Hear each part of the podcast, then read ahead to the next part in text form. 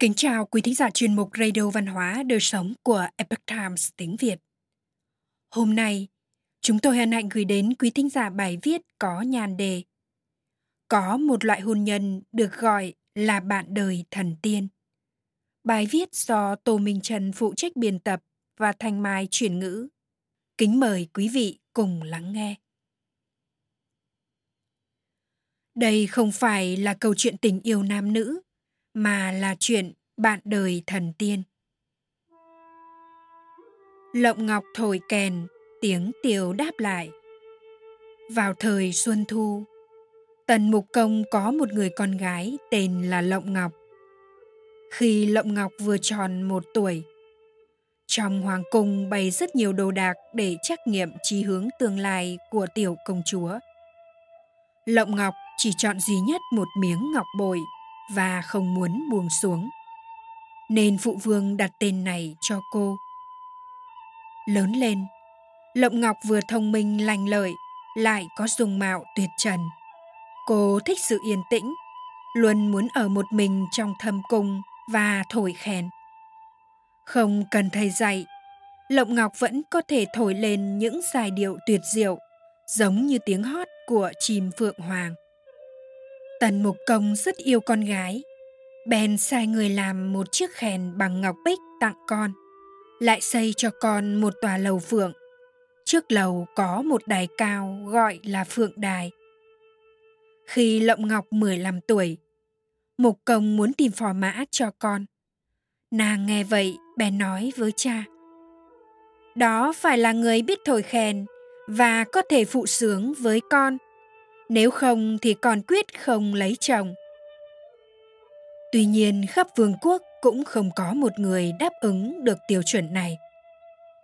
Một tối nọ khi đang ngồi nhàn rỗi trong phượng lầu, nàng lấy khen ra thổi, độc tấu trong không trung, thanh âm ôn nhu réo rắt.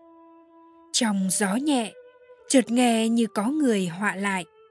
Tiếng tiêu véo von khi gần khi xa, Lộng Ngọc không khỏi băn khoăn, bèn ngừng lại không thổi nữa, thì tiếng tiêu cũng lắng xuống, nhưng dư âm còn vang vọng không dứt. Lộng Ngọc bần khuâng trước gió, trầm tư như vừa đánh mất vật gì. Thoáng chốc đã nửa đêm, trăng xế hương tàn, nàng đem chiếc khen ngọc để trên đầu giường, gắng gượng đi nằm.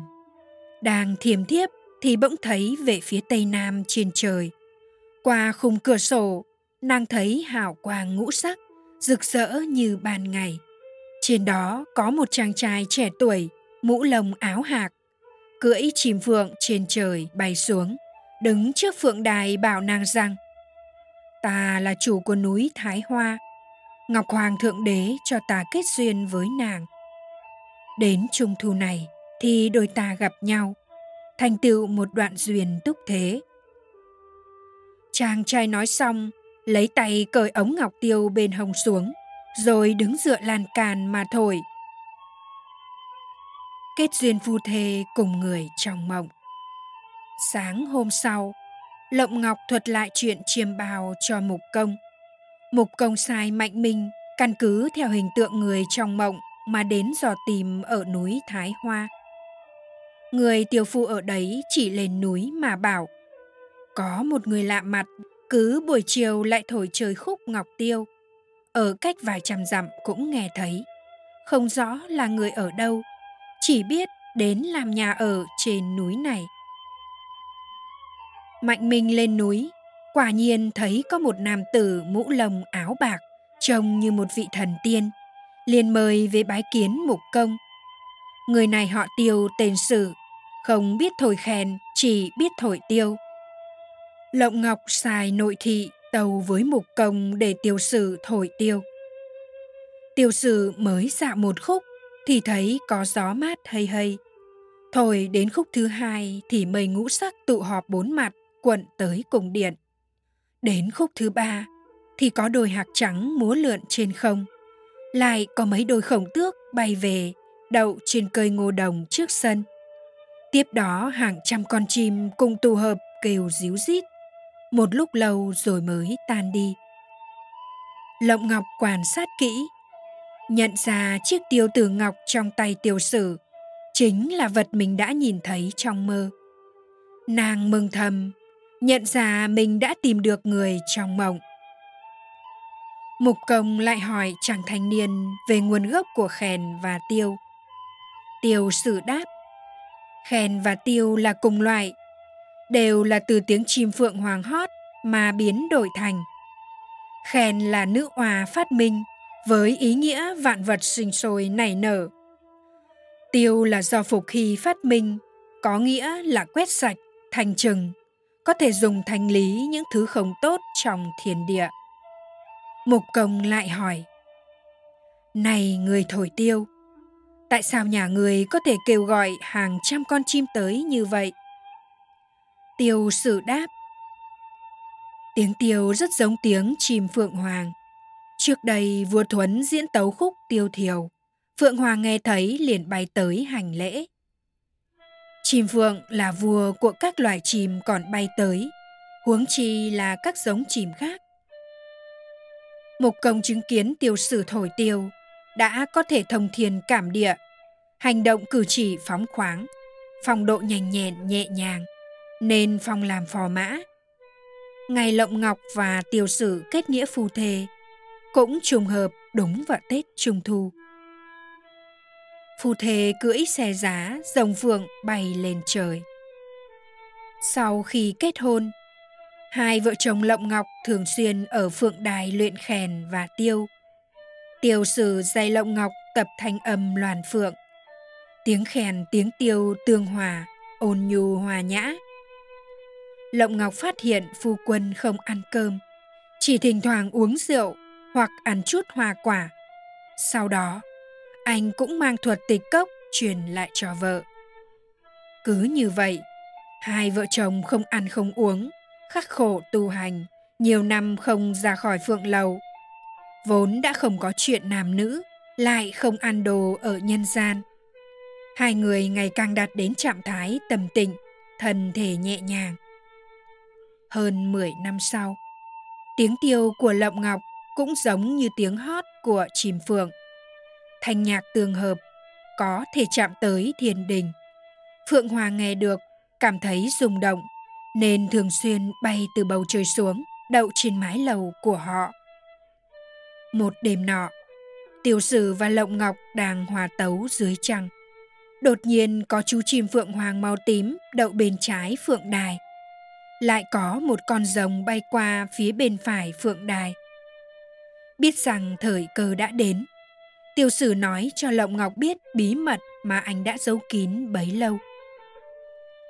Ta vốn là tiên nhân trên trời, bởi sách sử nhân gian bị tàn loạn, nên thượng đế phái ta xuống chỉnh lý. Ta sinh ngày mùng 5 tháng 5 năm thứ 17 Chu Tuyên Vương trong một gia đình tiêu thị thời Tây Chu, tên là Tiêu Tam Lang. Sau khi hoàn thành trình lý điển sách cổ, người nhà Chu gọi ta là Tiêu Sử. Tính đến nay đã hơn 110 tuổi. Thượng đế lại lệnh cho ta làm chủ nhân của Hoa Sơn, vì có tiền duyên với nàng, nên dùng tiếng tiêu hòa hợp kết duyên vợ chồng, cùng nhau tu hành. Hiện nay Trần Duyên đã tận, tu luyện đã viên mãn, không nên ở lại nhân gian nữa. Hôm nay Long Phượng đến đón chúng ta về trời. Lộng Ngọc muốn từ biệt cha mình, Tiêu Sử nói. Thần tiên không có ưu sầu, sao còn lưu luyến thân nhân gia quyến? Nói rồi, Tiêu Sử cưỡi lên con rồng màu đỏ. Lộng Ngọc cưỡi lên rồng màu tím, từ phượng đài bay lên mây rồi về trời. Ngày hôm sau, tần mục công biết chuyện, buồn giàu mà thở dài. Chuyện thần tiên thật sự có tồn tại. Nếu có lòng phượng tới đón, ta cũng sẽ bỏ hết giang sơn mà về trời.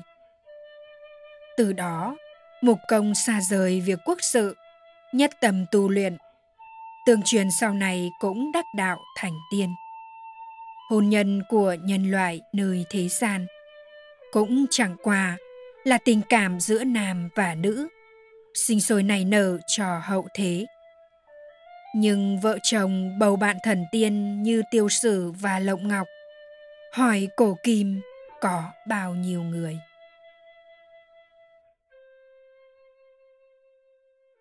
Quý thính giả thân mến, chuyên mục Radio Văn hóa Đời Sống của Epoch Times tiếng Việt đến đây là hết. Để đọc các bài viết khác của chúng tôi, quý vị có thể truy cập vào trang web itviet.com. Cảm ơn quý vị đã lắng nghe, quan tâm và đăng ký kênh. Chào tạm biệt và hẹn gặp lại quý vị trong chương trình lần sau. Kính chúc mọi điều bình an và tốt lành đến quý vị cùng người thân.